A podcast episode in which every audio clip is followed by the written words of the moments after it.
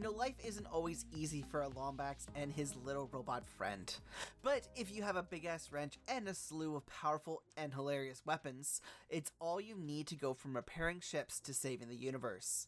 Join us for this week's episode as Ratchet and his new defective friend Clank move past their admiration of their personal heroes and become exactly what the universe needs. What's up, everybody, and welcome back to the Cooperator's Reviewers Couch Pursuit of Platinum. I'm your host, Ben, and if you didn't know, on the Pursuit of Platinum, I give my thoughts on a game that I have platinumed on the PlayStation from top to bottom. That's right, every other week I talk about the story, gameplay, graphics, if it's worth it to take the time to play the game, and of course the overall platinability of the games I play. You can listen to the Cooperator's Reviewers Couch Pursuit of Platinum wherever you get your podcasts, and you can catch us on a regular basis on Twitch at twitch.tv slash the co underscore operators. You can also connect with us on social media. Those links will be in the description of this podcast. But that is enough of that. Let's jump into my journey through Ratchet and Clank. Ra-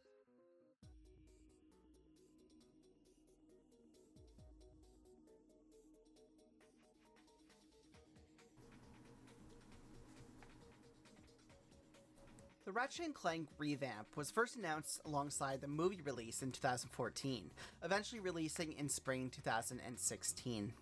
The game was developed by Insomniac, and they worked closely with Rainmaker Entertainment, who were working on the film. While the story follows the structure of the original game, many things are retconned by Qwark as he retells the events of this, the story. The most notable retcon is the introduction of Dr. Nefarious, who originally did not appear in the series until Up Your Arsenal. What a great name for a game, am I right? And had a different origin story explaining his transformation from an organic life form to a robot. Now he was just part of the Rangers and he was treated very badly by everybody, so he kind of went evil. Qwark's story was entirely changed, where in the original game he began working for Drek from the beginning, but in the reimagining that was released in 2016, he instead was made to begin as a hero before being persuaded by Drek out of jealousy of Ratchet's success within the Rangers. Qwark also never reformed in the original game, unlike in this one where he goes to jail and he actually reforms enough. The characters Grimroth, Razz, Victor Von Ion, and Rangers Cora, Brax, and Elaris are entirely new to the game and did not feature in the original series. Several planets from the original game were actually merged, which is awesome. For instance, Batalia is emerging between the Frozen Hoven and the Worn-Torn Batalia from the original game. As well, Quartu is a merge between the factory planet Quartu and the polluted Orxon. Orxon. Orxon. That is a cool word to say, but also really annoying. Both Insomniac and Rainmaker Entertainment shared many assets while they created this game, including 3D characters and environment models, sending them back and forth between the two, in order to maintain parity between the film and the relaunch. Insomniac were initially very doubtful about this process, uh, with some developers actually believing that the film models could not be used for the game at all. They soon found out, though, that the models were so close to what was required, aside from some texture work and UV space allocation, characters' models need a little rejigging uh, for Insomniac's developer tool, and the shading needed to be authored, the models were actually clean and within Insomniac's density targets, which is awesome that they were able to share it that way. Due to the benefit from global code sharing practices, Insomniac found the production of the game to be among the smoothest in company's history. Which is kind of surprising because they weren't actually able to use a lot of their PS2 uh, graphics and things, but I will get into that later. The game engine was eventually used for Insomniac's next big title, which I'm going to be reviewing eventually as well Marvel's Spider Man.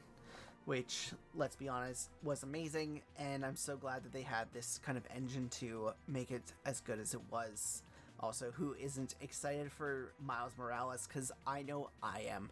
But more into that when it actually comes out. I think this game overall, I loved. I loved it from the start to the finish. I think this is probably one of the most entertaining games I've played uh, since the start of my running of Platinums. Um, it maybe didn't have the most in depth story like God of War, and it maybe didn't have. You know what? No, it did have some of the best gameplay I've played this year, too. It was fun, it was light, it had some very entertaining parts, and the platinum wasn't so annoying that I got bored while doing it. So I would overall say that this game was great, uh, and I'm excited to talk about it with you guys. Uh, and where else should we start? Then the bronze trophy level. That's right, everyone. Let's jump right into the plot.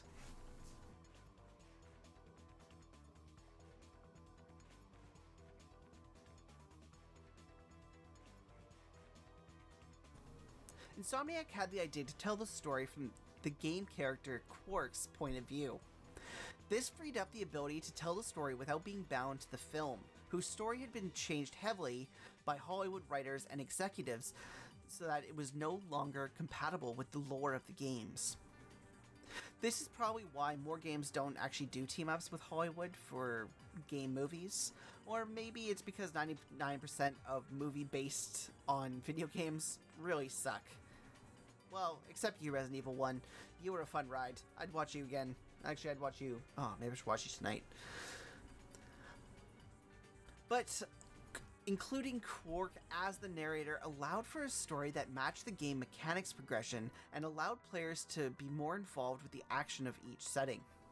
It also helped make the pacing feel right for the game and could sidestep some of the inconsistencies without mismatching plot points.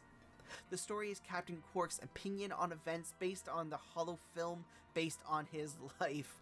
And on Novalis, a joke is included about a brain eating zombie T Rex attacking Ratchet Clank and the plumber, while repairing the ship to remind the player that Qwark is an unreliable narrator and many of the events that take place in the game that Qwark tells, he actually made up it's kind of a fun way to play around with that aspects and being able to keep it in line with the movie at least partially. This was honestly a great way to tell a story.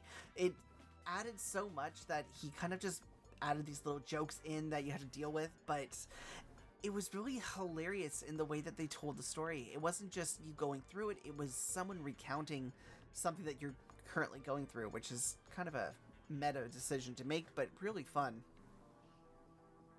Insomniac and Rainmaker established four main locations for the story to take place on. These are the planets Veldin, Aleero City, Drek's War Bot Factory, and of course Drek's Deplanetizer. I mean, Death Star. Nope. No, you're right. Deplanetizer. Let's be honest, this game has so many of the same aspects of Star Wars. I. Yeah, I don't know. I think that it was probably one of their main uh, draws. These locations would be shared between the game and the film, and as such, Insomniac spent most of their time on the level design for these four locations exclusively. Insomniac underestimated the time that it would be needed to develop cinematic cutscenes, though, uh, when scheduling them into the game. Meaning that many things were actually left unfinished. Originally, Insomniac wished for non player characters and cutscenes to have more fluidity and expression than planned, as well for Ratchet and Clank to jump seamlessly into and out of their ship, which would fly on a custom path authored for the specific level. Due to time constraints and a focus on trying to make the game into a movie, less time was actually spent in developing the story and cinematics of the game, with more focus being placed on the gameplay mechanics. I think this was actually a good choice because I think they did a great job with the cinematics and the story as it was, and I think if less time were put on the mechanics, it might not be as enjoyable. Much of the humor in this game was also changed from the original due to many developers finding it extremely cringeworthy, which it was. Also, he was. Ratchet was kind of a dick to Clank in a lot of cases in the first one, so I'm glad they changed that up too. Now into the actual plot here. Prisoner Shiv Helix is being moved to a joint cell with his the newly imprisoned Captain Qwark after his betrayal of the Rangers. He is a huge fan of Qwark, though, and he reveals that the game is being made based on his last adventure. Eager for attention, Qwark agrees to tell Shiv his side of the story, starting with Ratchet. Ratchet starts the game on Veldin. He works as a mechanic for his adopted father, Grim. He dreams of joining the Galactic Rangers, though, and while he easily passes the physical exam, his criminal past convinces Qwark to personally reject him from the team. Meanwhile, in a factory in Quartu, Chairman Alonzo Drek oversees the construction of a mechanical army built by Dr. Nefarious, a complete dickwad. A former Galactic Ranger himself, actually, why you would let someone into your Galactic Ranger things with the last name Nefarious is beyond me. I mean, that's just kind of asking for trouble, but I guess uh, everyone deserves a chance. Well, except Ratchet. Ratchet didn't get no chance there, Qwark. Whatever. After the factory's mainframe locates a defective warbot trying to escape, Drek sends his lieutenant Victor von Ion to destroy him. This guy is kind of weird because he seems to have one big weakness that is shown later. The defect, though, is escapes in a stolen ship, but Victor shoots out the engine, causing the ship to crash on Veldin. Ratchet, seeing the crash, rescues the defected robot and gets him out right before the wreckage explodes. The defect explains that he needs to warn Galactic Rangers of Drek's plan because he's planning to destroy the planets. Ratchet names him Clank and offers to take him to the Rangers' headquarters on planet Kerwan. I think at this point he also says that he's like best friends with the Rangers, and Clank does not really believe him then, and he shouldn't have because he was not. While flying over Novalis, the duo is shot down by Blarg's forces, though. They rescue the mayor here, who is also in a wreckage, who asks them to rescue his nephew, Skid McMarx, on Aridia. And a plumber who can fix their ship, of course.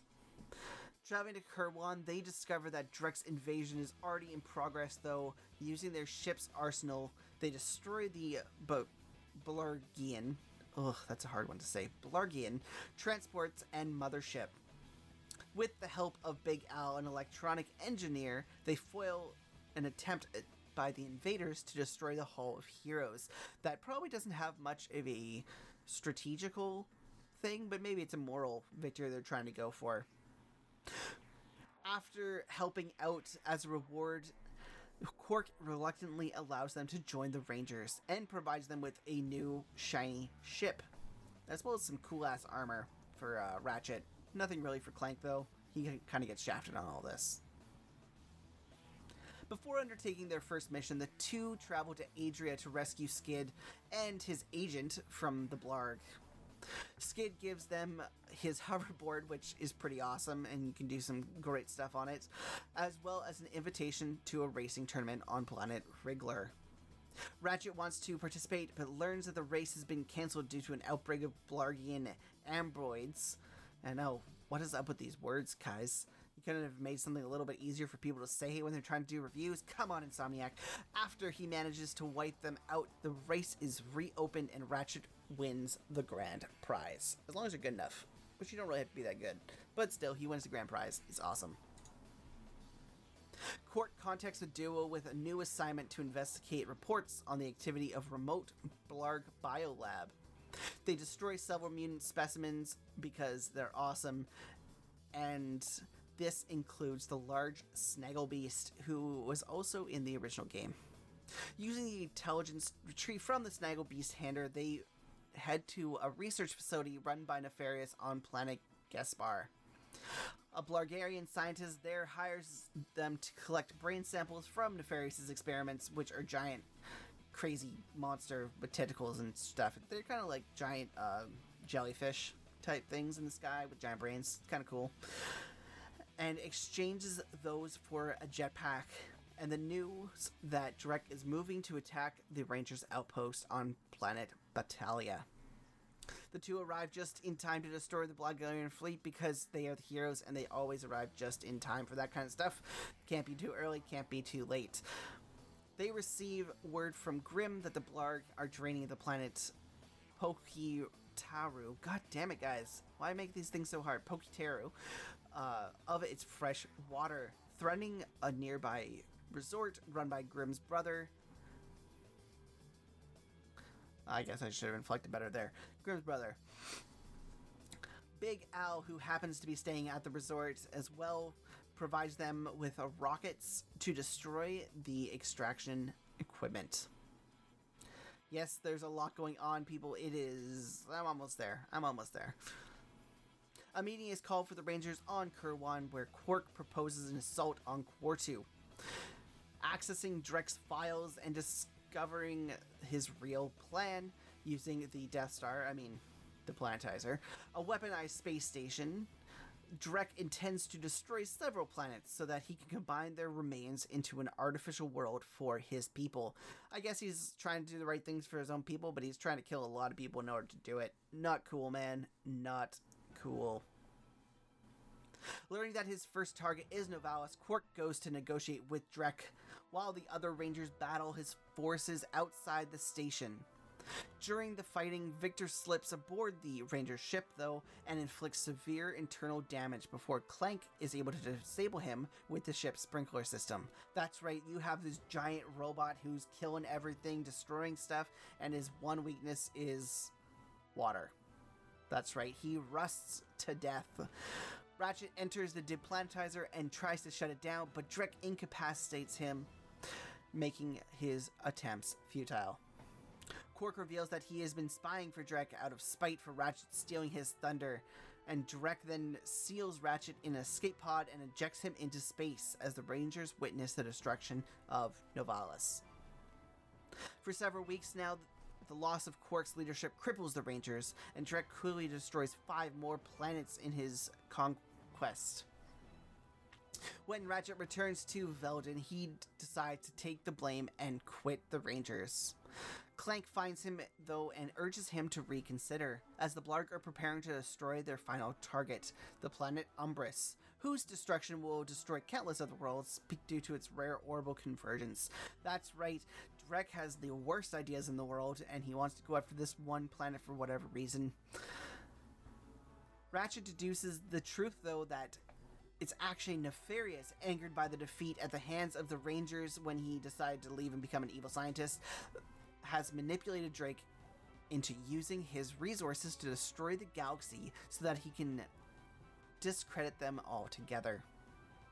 With this confidence restored, Ratchet heads to planet Kalebo 3, where the Blarg have staged an attack on the headquarters of the Gadgetron to acquire their stockpile of advanced weaponry. The company chairman asks him to drive off the attackers in time for an upcoming race championship with Holo-Guise as the prize. After winning the device, Ratchet confers with the Rangers before heading to the planetizer in an attempt to destroy it once and for all. An increasingly delusioned Qwark confronts Drek for breaking his promise not to attack the Rangers any further. Nefarious arrives and mocks Qwark for his treason before sending him away altogether. As Drek comments on how well the alliance has worked out, though, Nefarious turns him into a sheep and ejects him into space to his artificial planet. Yep, that's what you get, Drek, for being an ass. You get shot off as a sheep. Meanwhile, Ratchet disguises as Qwark removes the deplanetizer power core, shutting it off its firing capabilities. Before they escape, though, the real Qwark shows up and tries to kill them until his jetpack malfunctions after you shoot him with tons of rockets and stuff. Realizing the error of his ways, Qwark appoints Ratchet as the new leader of the Rangers. I'm not really sure you can do that if you've uh, been a spy and uh, went against the Rangers altogether. I think you lose all your ability to make people into leaders, but that's beside the point. Now he has to go and take on Nefarious. Instead, though, Nefarious dons a new mech, which is giant and awesome, and maneuvers the planetizers to crash directly into Umbris. The duo lure Nefarious, though, into the gravitational pull of a dwarf star, causing him and his suit to spontaneously combust. Yes, that is right, you straight up murder this guy. With the deplanetizer disintegrating from the heat of Umbris's atmosphere, Ratchet, Clank, and Qwark use a teleporter to escape but seconds before the deplanetizer explodes. That's right, last minute escape, getting places just in time. Ratchet is the real deal, people. He is what they call a hero. In the present, Qwark and Helix are picking up trash near the Hall of Heroes, where they see Ratchet and Clank. Greeting Qwark and seizing the opportunity, Helix steals Ratchet's ship and escapes. As the duo prepare to go after him, they ask Qwark if he would like to come along, and Qwark accepts, showing that Ratchet and Clank, even though Qwark did betray them, have forgiven him and want him back. And that is the story, everybody. I am stoked to, yeah, yeah, just stoked. It's such a good story, such a fun adventure, fun ride. Doesn't have to be anything new. I mean, you can see all of the Star Wars kind of references and story outline, but I think it's just such a fun ride to go on to. I have to say though that uh, I kind of wish that it was longer.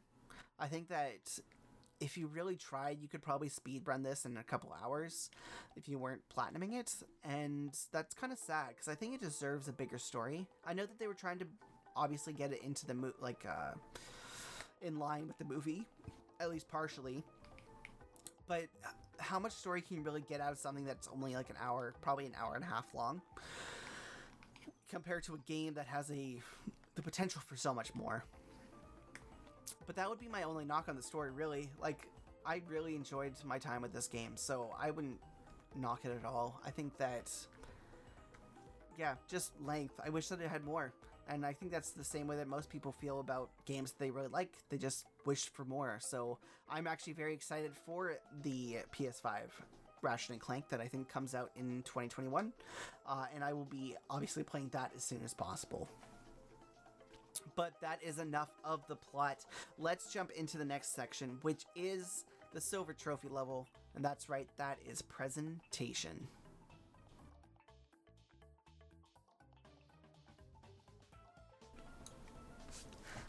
Ratchet and Clank is set in the Solana Galaxy, a place that's populated by many different kinds of aliens as well as sentient robots. Ratchet lives on the planet called Veldin, as I've said before, which is a backwater planet with a garage owned by his adopted father, Razz, which in this game actually he gets very little attention. Clank it was created by Drek Industries, as I've mentioned before, and it's funny that he his quote unquote a defect, as he is completely different than any other robot that's created by Drek's machines.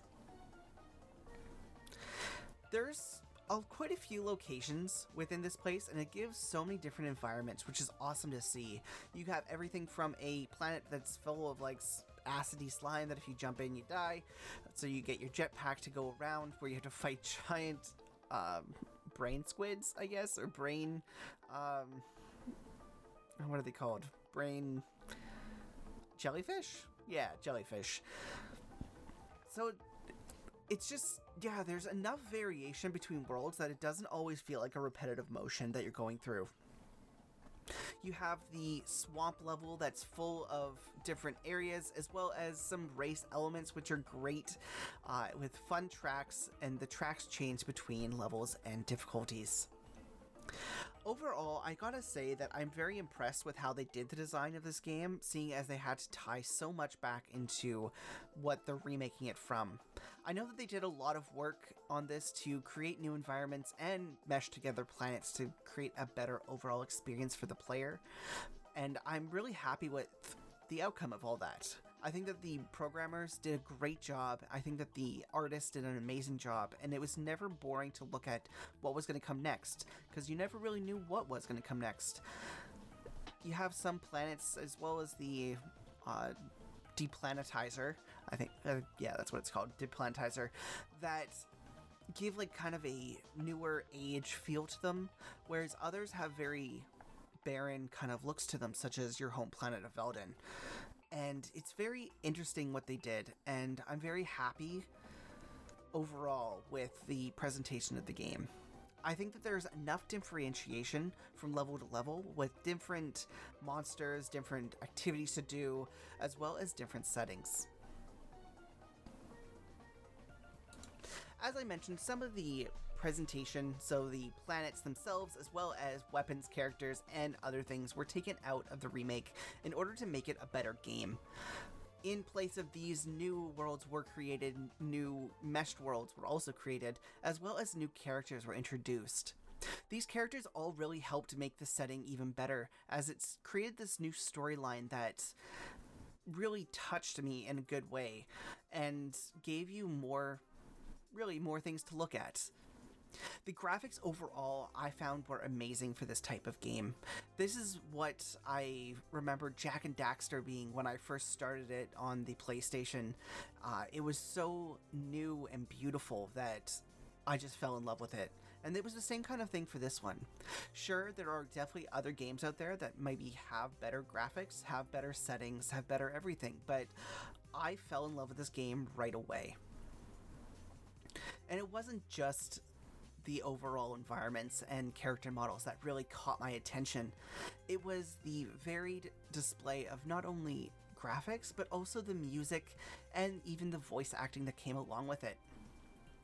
Everything looked fresh all the time, and the music even felt fresh as you went from level to level as music changed. And of course, the voice acting was incredible. Not only were the scripts so well done in this iteration of Ratchet and Clank, the voice actors really nailed it. How I saw Ratchet is really how he sounded. I guess. Like, it made such good sense to bring that voice actor in. And sorry, I don't have the voice actors' names. I didn't go that far. But having them be the voice, just now that is my voice for Ratchet from now on. I'm not sure if it was before, as I've said before, that I didn't play a lot of the Ratchet and Clank games. I was more of a Jak and Daxter and Spyro, maybe a little Crash Bandicoot in there, but ja- Ratchet and Clank never really caught my attention before. But now that it really has, I can't imagine any of these characters having different voices because they were all suited so well, both in tone and excitement, and just the level of proficiency and professionalism that these voice actors brought to their roles. It made it so enjoyable to listen to the story. Never once did I actually feel like I needed to turn the sound off in this entire game, which is saying something for me because I usually get bored partway through. And I know that's kind of saying something about me too. Maybe it's the uh, short attention span in there, but I find that at a certain point, just reading the text for a story does just as well while listening to my own music. If you're going into a game wanting something a little cartoony, great story and everything like that, as well as some amazing voice and music, I think that this is probably going to be a game for you to play. I was, again, very happy with the overall presentation of everything, and I'm really glad that I got to actually go onto this game uh, by suggestion from a friend. So, yeah, I think it's time to get on to our next section, which is the gold trophies. And as you know, that is our gameplay.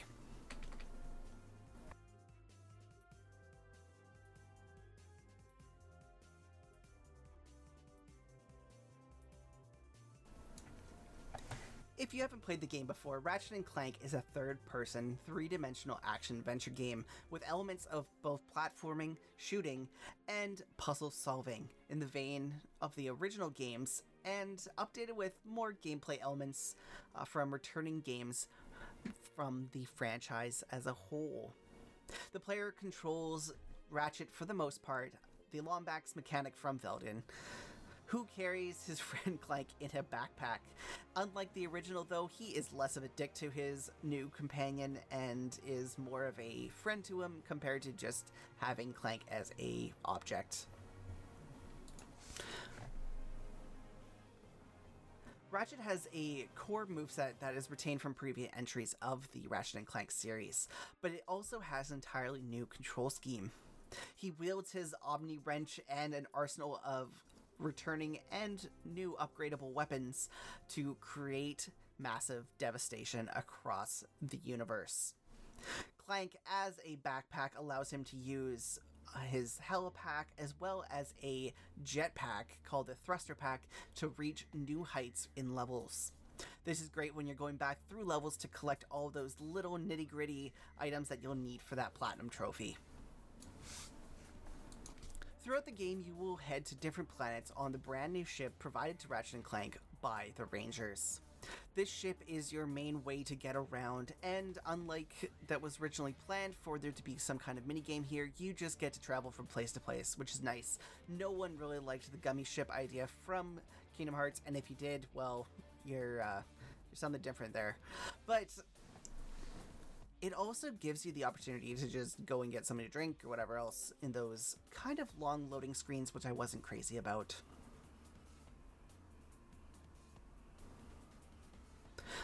Advancing through the story, you'll also get, like I said, a myriad of weapons and gadgets that will help you get through the levels. This includes your Omni Wrench, of course, your different kinds of weapons, including a sheep launcher, which is, or sheep laser, I guess, is more uh, appropriate, which is hilarious as you turn enemies into sheep, uh, as well as different items such as the jetpack that'll help you get new items and to new places.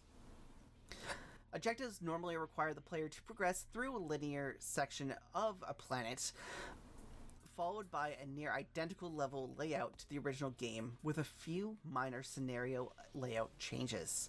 This includes Novalis, Aridia, and Rilgar, uh, which other. Mm, while other levels have been changed more significantly while keeping most elements and enemies as the original. These include Veldin, Kerwan, and Quartu. The order objectives are completed and gadgets are obtained are also changed from the original game. Not all planets from the original also return, as I've said before, and this creates a full new game for the player to interact with. Uh, one note here is that, unlike in the original game, no objectives require you to pay your bolts, so you can use those for better things, such as your upgrades when you get there. This can be a very annoying place and very annoying part to try and get those bolts, so it is very helpful that they don't require you to do it for story missions. There are many objectives on each planet that are entirely optional, such as on Rilgar and Kalebo, the hoverboard racing, which if you don't like racing, sure you can skip them, but they're just so much fun. Like they're very easy, really. Uh, it's almost impossible not to get first in the first couple races, and as you go through, it gets a little bit harder, but not so hard that you miss out on your things. The hard part is getting some of those times down for the platinum trophy. On Planet Gaspar, new side missions is also added involving the jetpack, in which the player uses the jetpack to explore the planet and hunt down the telepathos. Telepathus. Telepathopus. P- telepathopus. That's hard to say. I bet you guys can't say it 10 times fast. That's a challenge to you guys for the day. And you use those brains to sell to the brain scientists a mission largely based on exploration on planet Thram, with the Gumble Net jetpack and into the Nexus. Despite arena missions appearing in most Ratchet and Clank games since Going Commando, hilarious name, an arena does not feature in this game, which is kind of weird. I thought that they would have brought that back because it's a pretty fun aspect to most games.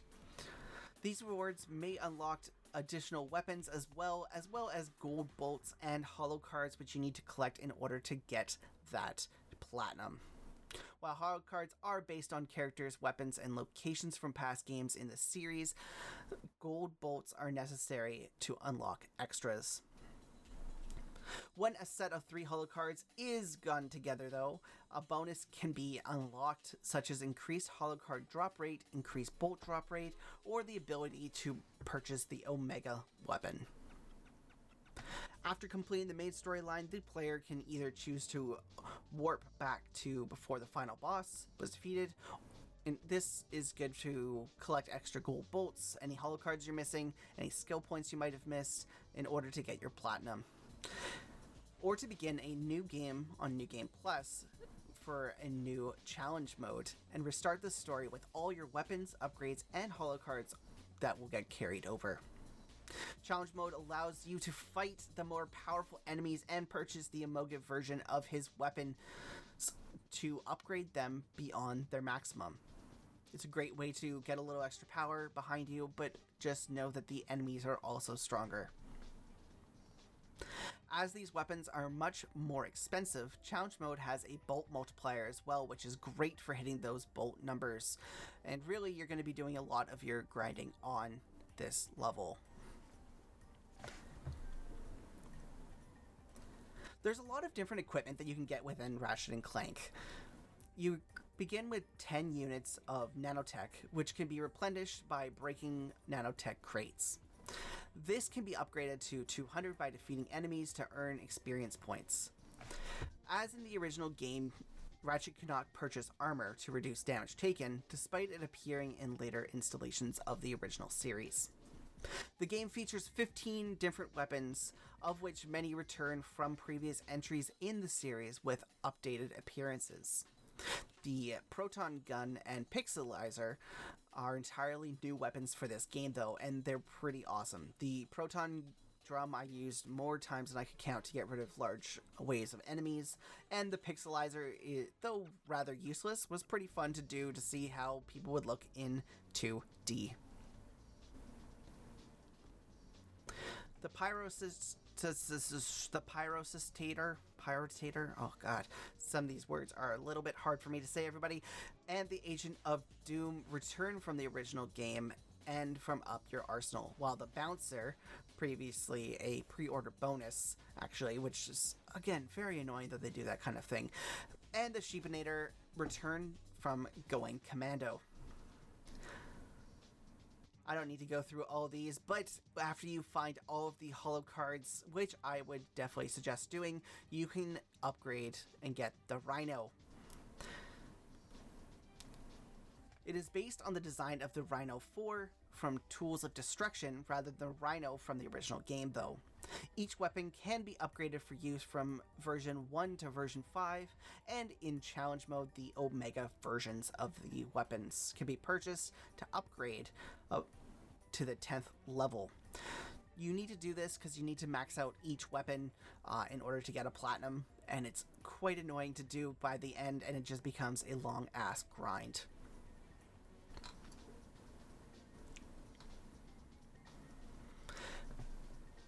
in Ratchet and Clank, you don't just have to play as Ratchet. There are some points within the game where you get to switch over to your little robot friend Clank and play some kind of fun puzzly sections with him.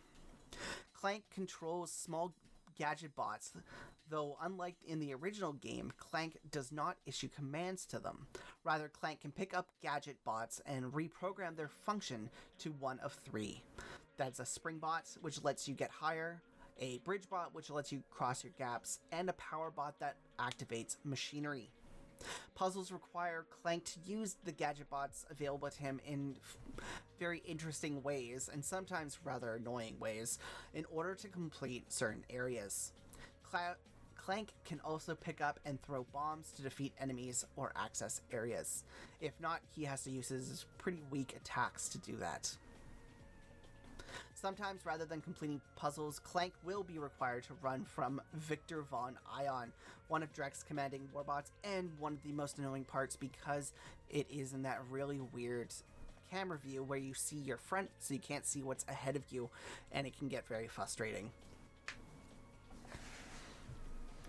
In Ratchet and Clank, there's also a great set of mini games.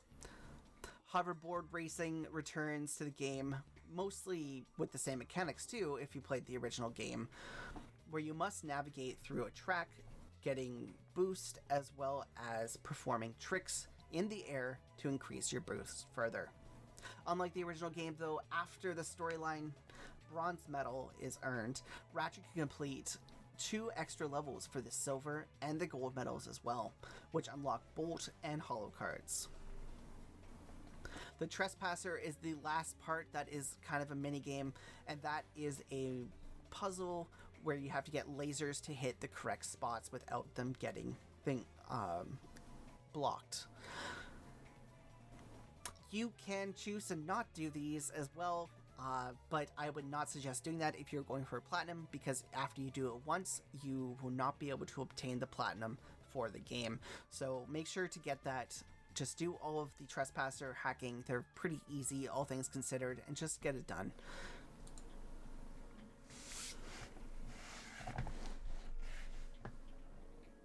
Overall, I would have to say that the gameplay for this game is pretty great. It's very smooth and feels really rewarding to do certain tasks.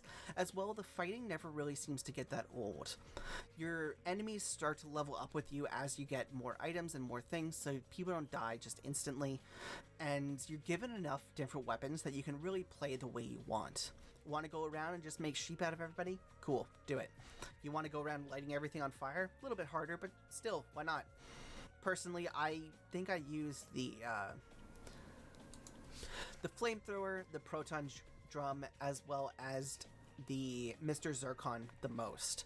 Uh, after that, it would probably be things like the combustor, the fusion grenade, and the buzz blades as they get very strong later on in the game. Specifically, the buzz blades as they can just bounce off everything and take out entire rooms of enemies. The mini games I thought were a lot of fun. I thought that the racing component was a great draw. Unlike some other racing components for games that you need to do for platinums, this one was a lot smoother and it felt like it actually had a challenge to it, but not so much challenge that you actually had to be good at racing games, because I am definitely not, unless you're talking about the unicycle game from the Super Nintendo.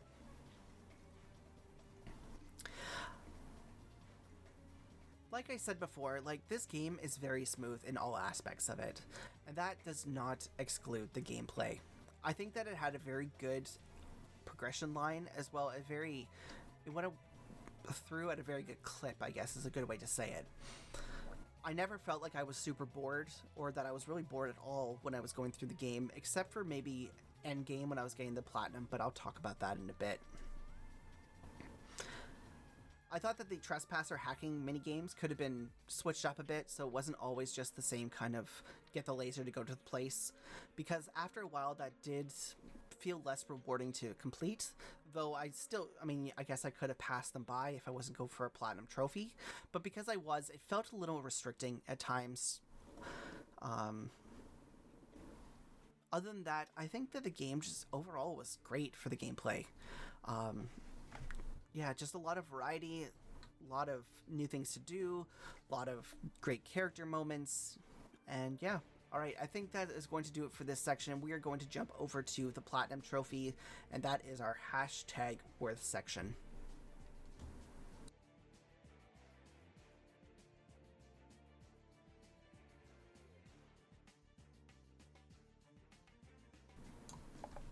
So Ratchet and Clank's Platinum. It was not that hard to actually finish, but it was an interesting ride to get along with. It had the same kind of things that a lot of these games have, and that's getting yourself to top level, getting yourself all the upgraded weapons, finishing the upgrade trees, uh, collecting a certain amount of bolts, collecting all of the gold bolts, all the holo cards, all the collectible parts, um, getting certain uh, times and races, which was actually more annoying than it might sound, as I was off by about a second so many times uh, until I finally got it. I think that was probably one of the biggest time sinks, really, uh, as I'm not the best at racing games, as I've said before, uh, but it was still fun all the same. I didn't really find myself getting that bored during my platinum run of this game. I found that there was always something to do, and the f- really the combat was fun enough that I didn't mind going back and grinding out a lot. Uh, there was also certain places that you could go to grind out a lot easier. Unlike other games, I don't think I've really I really had a point in this platinum run where I was angry, frustrated, or just wanted it to be done and just skip the platinum, which I've done on multiple occasions for other games, including things like Witcher 3, Persona 5, as if you miss one thing, it seems like it, you have to go back through the entire game in order to finish it again. Ratchet and Clank luckily did not have this. It was very easy to get those story missions, get a more linear system that way, as well as doing all of the cleanup after. They gave you some great options, including just going back right before the boss and finishing things up. So, overall, I would definitely say that it was a fun ride to do the platinum on this game Is it worth it to do the platinum? Maybe, maybe not. It depends on how much you like this kind of action adventure game, really.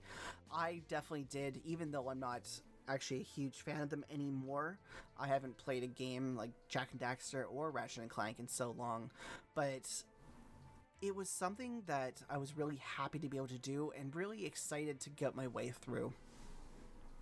It did also help that a lot of the story was very compelling, very fun, very funny, uh, in order to get through that first part and all those story missions. Is it a challenging one? I would say probably not. I would say that overall, it's maybe a six, six out of ten uh, in difficulty scale to get the full platinum. So if you're looking for something a little easier with has a lot of great elements to it, then maybe this is a game for you. So what are my final thoughts on Ratchet and Clank? I think that this game overall is just fun. I don't think I really had a moment where I was like, nope, don't want to keep going, don't want to bother with this platinum, don't want to sink more time into it. I just had a great time from start to finish. The graphics were awesome, the music was awesome, the character development was great. I loved the uh, final betrayal and getting through that part with uh, Qwark, as well as all the stuff with Drek and Nefarious doing a second double cross, which was awesome. So, all in all, I think it was just a very fun ride and had some great elements to it that really kept you drawn in. I wish that I had more to complain about because it would make this section a lot bigger, but I really don't. I don't think there was like a really big complaint throughout the entire thing. Maybe some of the end game grinding, but even that was kind of fun because you're able to try new weapons that you maybe didn't use a lot during the actual game. This, for me, included things like the Pixelizer, which, though was very annoying, was still fun to play with, as well as the Graviton Cannon, which I, again, didn't really use that much during the actual game, but when it came to or sorry, not the Graviton cannon, the Groovatron cannon uh, that let people dance around and that kind of thing. And it was fun to be able to see that, though it wasn't something I was going to obviously use on a regular basis in the game. So I think that will bring us to the end of this episode. If you didn't know, as I said at the start of the episode, this is the Cooperators Reviewers Couch Pursuit of Platinum. You can catch us every other week on Spotify, on iTunes, on Google Play, as well as Anchor. If you have any questions for me, comments, uh, if you have a suggestion for another game to play, I'm always looking for those. And you can either send those in by email to the Cooperators Entertainment at gmail.com or you can send it in by anchor question. I would love to get some anchor questions up in here. It's a very fun way to do things, and I can hear all your awesome voices. Um, other than that, you can catch us on social media at the Cooperators on Facebook, at the Cooperators on Instagram, and Operators underscore the Co at Twitter. You can also catch us live most days on Twitch, usually starting around 6:30 p.m. PST, uh, Monday, Wednesday, Fridays, and then live recording our Cooperators for Viewers Couch on Thursdays starting around 7 p.m. PST.